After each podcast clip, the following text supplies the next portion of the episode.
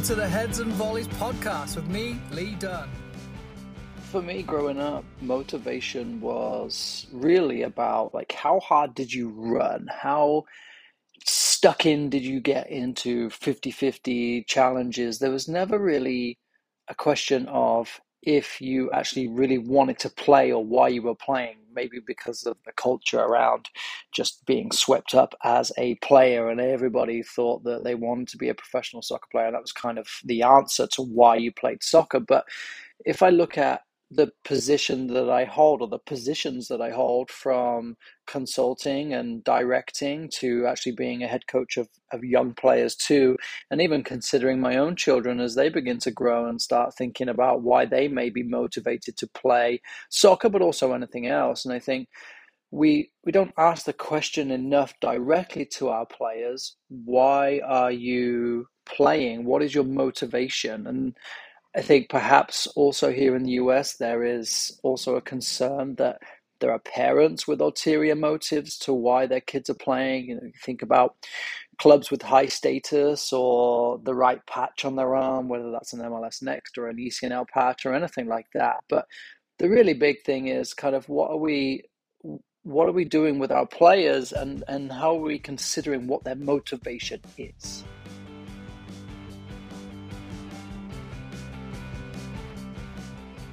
Let me start by asking you if you coach a team, do you know the motivation for each of your players?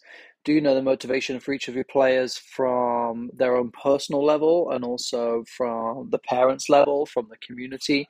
And if your own child plays, what is their motivation?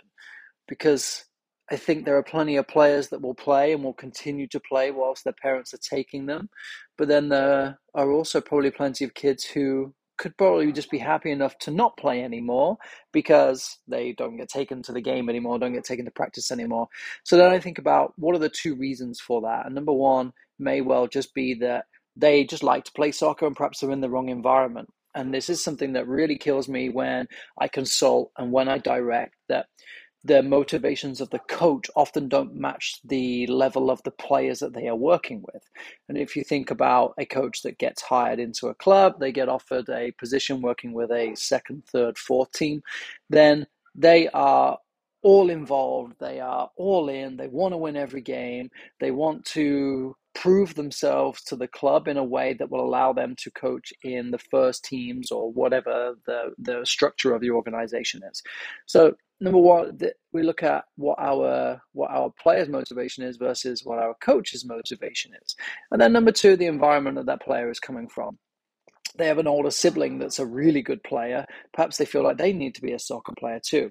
One of the biggest things that, or most enlightening that I've experienced in coaching one of my teams this season is that I coach twins. I actually have several twins involved in my organization, but one of the sets, one of them is a soccer player, the other is a football player, and they kind of joke with each other about whose sport is better. And I think that's kind of funny and healthy that they are trying to kind of put each other uh, each other's preferences against each other trying to find you know it's like the old uh, argument who's better ronaldo or, or messi and they're kind of doing the same thing. Is it football or is it soccer? And maybe they may continue with their sports out of spite for the other one just to prove that their sport is better. I don't know them all that well in and and how their relationship goes but these are kind of some of the motivations that we have to consider for our players then you look at you've got older players, perhaps they're interested in playing because they play for so long and that's all that they know.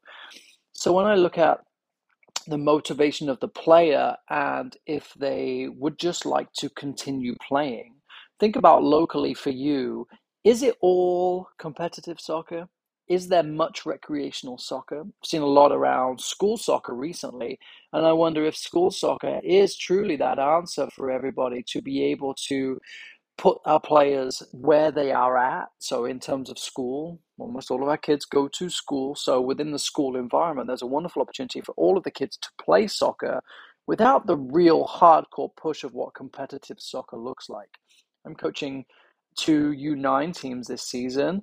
Both of them play games on Saturday and Sunday. Last weekend, we had a game on Friday also because we have a condensed schedule. We're trying to get everything in. And I don't know that the motivation of the kids when they were signing up to play soccer was that they would play so many games in such a short amount of time. And it's not that they don't love playing games and they don't love being involved in a team because they do a lot of things around them and their motivations for playing, but also the high demand of playing in the league and playing in state cup and being on a field where you've got two sets of parents yelling and excited and constantly working on them as individuals of are you looking forward to the game? Did you enjoy the game? Did you score? Did you win? And there's not so much around going and playing the game for fun. And the training environment of course always turns into preparation for the game before or from the game before into the game coming and what that means for us. But we don't often ask about the motivations of our players So, how can we find out the motivations? And how can we find out in a way that is going to allow our players to express themselves in a comfortable environment? Now, I work with younger players, but having worked with older players at ODP level, of course, I understand their motivations are different, but I can ask them, I can ask them, why are you playing? What are you hoping to get out of this? Kind of give me a little bit more of your your ambitions as a soccer player. But with these younger players, especially, I send information monthly to all of the families. I kind of do it in several parts. Number one is I ask them all to submit their current juggling record, and it's just a name and a juggling record with the caveat, with the expectation that they are going to go home and practice juggling. We do a little bit of it in our training environment. So, can you go home and juggle? Now, I can measure your motivation by you submitting a score? And if you are submitting a score, is it improving? And then I can also keep an eye on them by randomly, and I don't do this for the start of every practice, but every now and then I'll just say, everyone grab a ball, we're going to juggle for two minutes. And we're going to have a little competition amongst everybody and see who gets the highest right now. Doesn't matter who has the highest record, we're going to play right now and see who can come up with the highest score out of everybody. So now I get to observe them having a little bit of fun, a little bit of competition, but I also get to observe who is doing it and who is motivated to do it. There are, of course, kids that will just kick the ball really high and mess around. Again, these are 2016s, 2015s, but I can tell the motivation. Now, I'm sending this to the parents and asking them to chat with their child and to submit the form, which again is just a name and a score. Most of them are young, it's a single digit score, but I can also measure the expectations or the motivations of the parents by how many of them actually respond because they get the same email from me every month with several key p- bits of information. Number one is the juggling score. I can measure your motivation just by your juggling score. Number two is some form of family homework. And I've talked about this before, where a couple of months ago we talked. I had the parents, or I encouraged the parents to share with their player what it was like for them as a youth soccer grow as a as a youth athlete or a youth kind of com- competitive individual what it was like for them growing up and their experience with their parents. And then to talk with their with their son because I coach boys talk with their son about the environment that they have with their parents. So the example would be that for me, my dad used to stand on the sideline and put his thumbs up. That was when in the game I'd look at him and I just get a thumbs up. And that meant so much to me. And I never heard him shout. I never really heard him say much of anything actually during the games. And I can look back on that and share that with my kids and say, would you like that? Would you like me to not necessarily be more vocal, but would you like me to be more involved in what's going on? But to have that conversation is so empowering for that player. And also, I think that's really motivating because now the individual is allowed to create their environment. And what I mean by that, I mean that if they don't, and this is classic, if they don't want their parents yelling, then they can say or they can ask for that to not happen. And of course, it's something that we can talk about with accountability and power balances between kids and their parents, but it's something that they can be motivated to say like i do really like playing soccer but actually i don't care about soccer so much when you're yelling at me. And i'm sure you all know of plenty of kids that get yelled at by their parents and probably dislike the game much more or are more likely to drop out from playing simply because of the environment that they have with their families. So we talked about what it's like for them this month I added in motivation. So there is a little online course for motivation and basically just having them explore why they like to play soccer, why they like to play, and this is true for anything. Why do they like to read? Why do they like to you know, do whatever it is, play games? So, and then we take that information and I try and take that information and then I keep that in mind when I'm coaching the players. Now, I know that a couple of the players in my team are friends. So when I'm building practice teams for small sided games, I will often say, You two are on the same team in this activity. And it just seems like a, such a simple little thing. But I've talked about the FIFA green lines before and building the best relationships between players. I have two players that speak Russian. I play them together as much as possible because they're on the same wavelength just from a language perspective and a background perspective. Now I'm making that into a green line with them becoming friends. And the same with the other two guys who are good friends who will always, you know, I always know this when I say get into pairs and they just, they get right together. So I know that I can stretch them and separate them and compete, or I can put them in a game. And we've been working on partners in 7v7 and how you support wide in a partnership Uh, play them together. You two are friends. You're more likely to support each other and help each other. So even just knowing the motivation that they're playing with their friend can help me tailor what I'm doing with my practices, with my game plan. And then the same goes to maybe they play because they want to be a pro soccer player. Maybe they play because their dad was a really good soccer player. Well, then I want to know what position dad played, and I want to know what dad says to them, and I want to know what dad does on the sideline. So I'm watching for all of these things to ultimately say to a kid at the end, here is how I can help you, here's how I can benefit you. Here is secretly how I can pull on that motivation string and watch you go. And there's another player who I who I have in my group who is a competitive baseball player, and this is just an example and he's very, very smart. He plays, I believe it's shortstop.